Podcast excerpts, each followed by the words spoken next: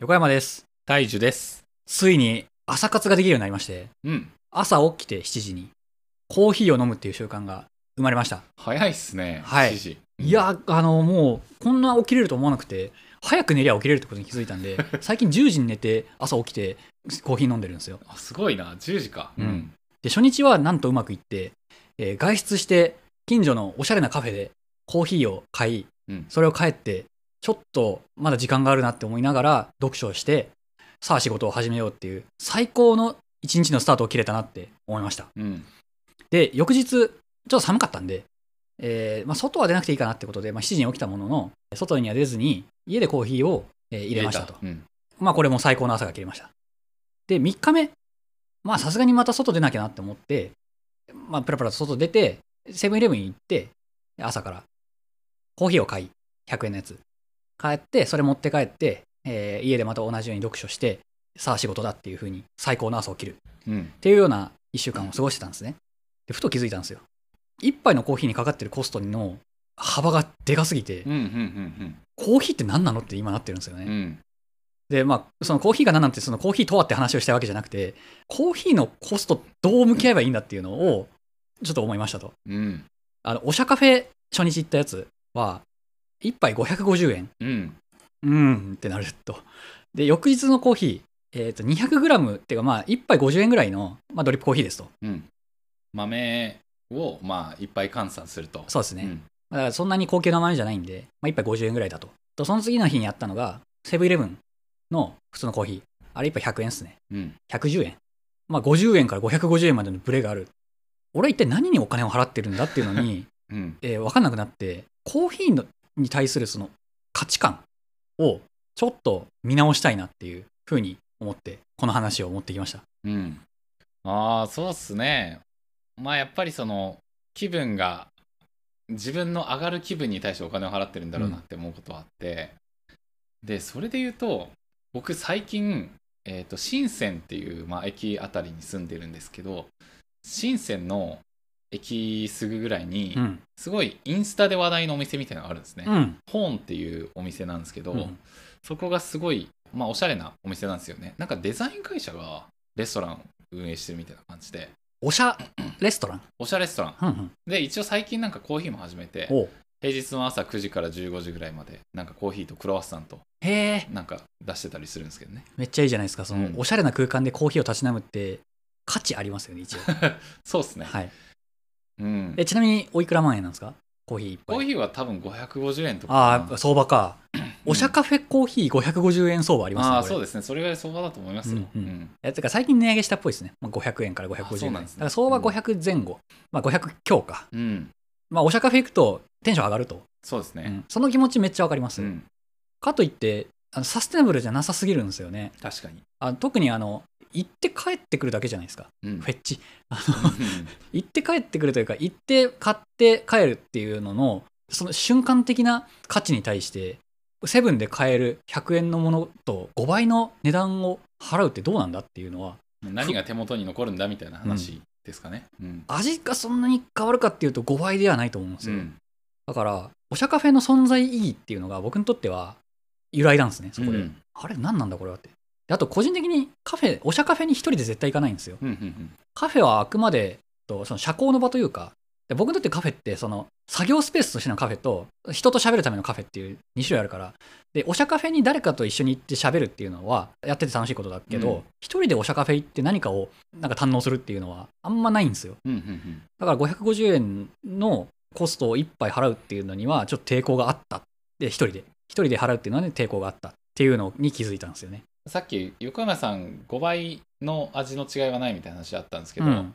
5倍のテンションの違いはあると思うんですよね、うんうん。その自分でコーヒー入れた時のなんかこう気分転換の気持ちとおしゃカフェに行った後の気分転換の気持ち。まあ気分転換したい時ですかね。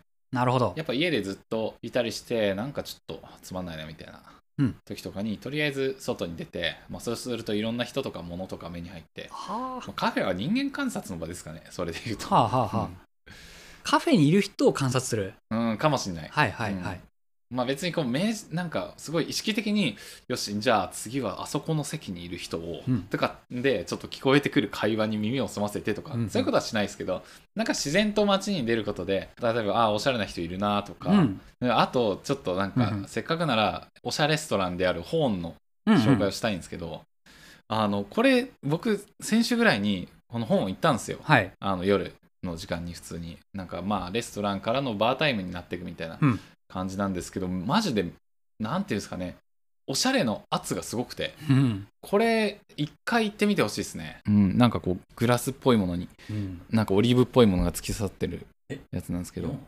あのこれすごいおしゃれですっていう感じであとすごいやっぱ人気なんで、うん。予約しないと結構入るの大変だと思うんで、うんあのぜひ行くときは予約してから入ってくださいっていううん。感じです。で、これ個人的にあと本のレストラン行って、これすごいなって思ったのが、店員さんがやたら話しかけてくるんですよね。おおなんかアメリカンなスタイルですうねん、なんかまあ話しかけてくるって言ってもそんなになんかうざったい距離とかじゃないですけど、うん。今日はあのどっから来たんですか？みたいなはいはいはい。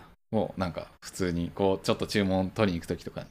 あとこのお料理はこうでいや今こういうのあるんですよ。店員さんとのその会話とかっていうのもまあおしゃれっていうか、まあ、非日常感といううん。か気分転換感はすごいあって、その意味でもすごい非日常を与えてくるお店だなっていうふうに思いましたね。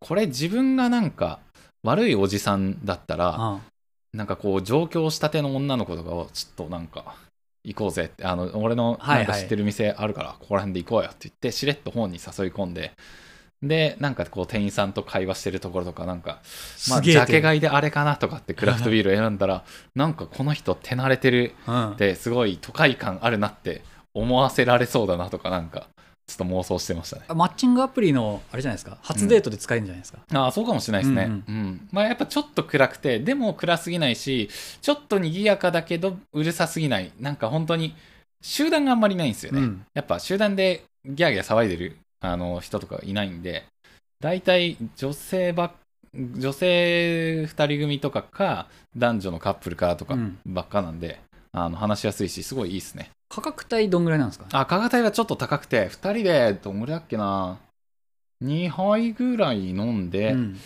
34品頼んで1万ちょん？1万2 3千円ぐらいいったっけな？わかんないですけど、うん、まあ安くはないですね安くはないですね。まあとはいえ別にうん。なんか銀座のお店とかなんかそういう意味だと、あの高くはないですね。なんか昔の友達としっぽりした話をしようかなっていう時にそこを予約していたらなんか落ち着かなくて うんみたいな。何が始まんだってなるそうですね。で妙にお金は高くてみたいななんかそういう気持ちはあるかもしれないですけどね。でなんかおしゃれなレストランってなんかどう思いますかみたいな話でうんうん。やっぱ人によってあると思うんですよね。やっぱおしゃれな場所すごい好きっていう人もいれば、なんかやたら高いじゃんみたいなうん謎に、え、こんなのなんかせんべろで立ち飲みすりゃめっちゃ安く飲み食いできるのに、おしゃれなところに行ってナチュラルワインとかなんか行ってるせいでなんか倍すんじゃんみたいな。うん。一杯なんか生ビール350円とかでいいのになんかワインが1200円とかしてしかも味の違いそんなに分かんないしすごい損した気分になるとか。まあうん。両方の人いると思うんですね。いやめっちゃわかる。うん、まあ僕も別にどっちの気持ちもわかるしおしゃれなものに価値も感じるけどまあ自分は別にそんなにいつもおしゃれじゃなくていいかなみたいな思ってるくらいですね、たまにはっていうのはやっぱいいんですかね。ああかもしれないですね、うんうん。でもまあもしいやおしゃれなものマジ無駄にお金払ってるわとかう、ん。それにお金払う人の気が知れないなみたいなうん。感じでもし思ってる人がいるんだとすると一回ちょっと本を経験してみてほしいですね。へえそんなレベル？そうですね。なんかウニが苦手みたいな感じで言う人に一回うまいウニ食えみたいな。はい。なんかそういう感じに近いかもしれないですけど、えーまあその結果別になんか嫌いな人にとっては嫌いが加速するんですけど、うん。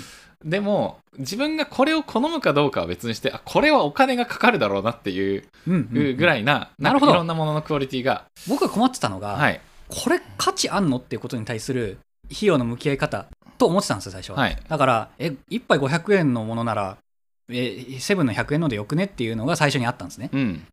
けど今のお話聞いてるといやおしゃれっていうのにそもそも付加価値があるわけだから、それはえ500円払ってでもおしゃれなカフェでコーヒーを買ることに対する満足度も存在するぞっていうのを聞きましたと。だから、えーっとどっちがどっちっていうその極端な意見ではなくて、まあ、時と場合によっておしゃカフェととセブンのカフェっていうかセブンイレブンのコーヒーを、えー使い分けろっていう話ですよねまず。そうですね。まあ提供してるサービスが異なるっていう感じですかね、その上でちょっと一個解決策として見えたのが、僕は毎日コーヒーを飲むっていう、えーまあ習慣をするために、やっぱコストを抑えたいというか、うん。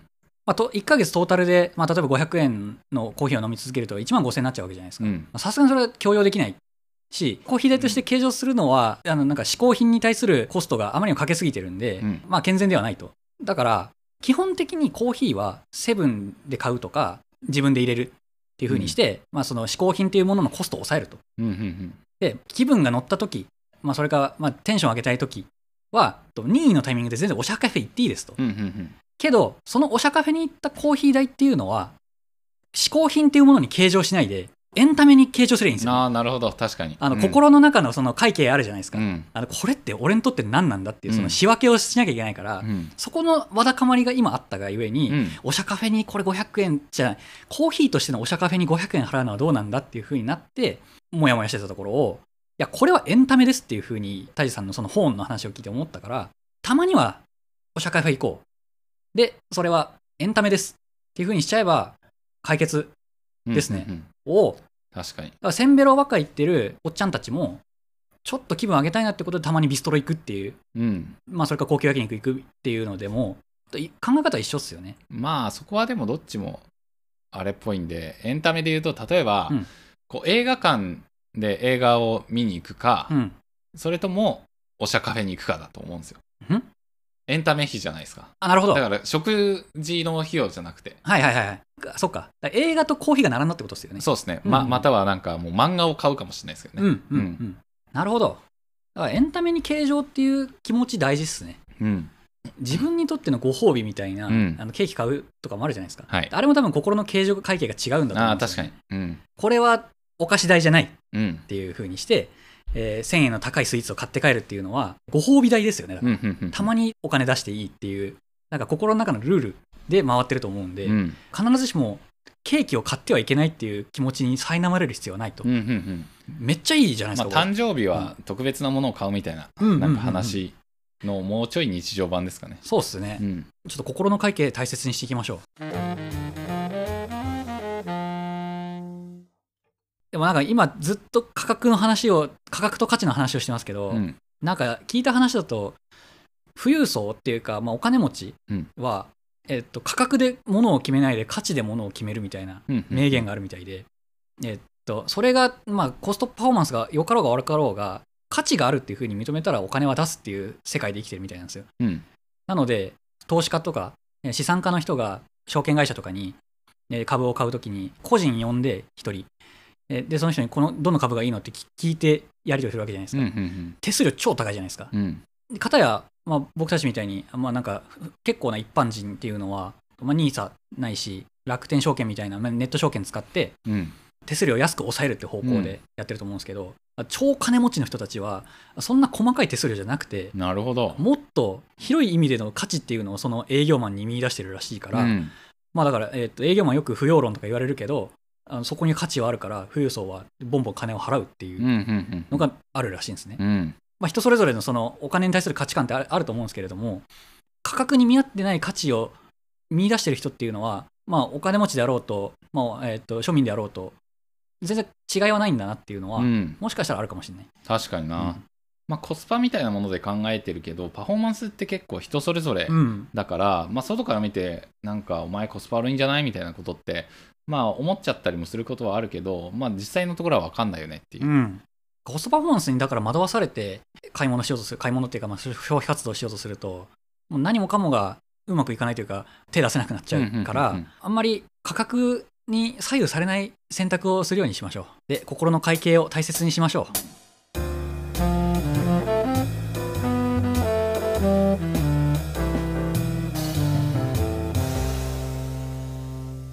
人間 FM ではお便りを募集しています。概要欄記載の Google フォームまたは Twitter の DM からお気軽にお送りください。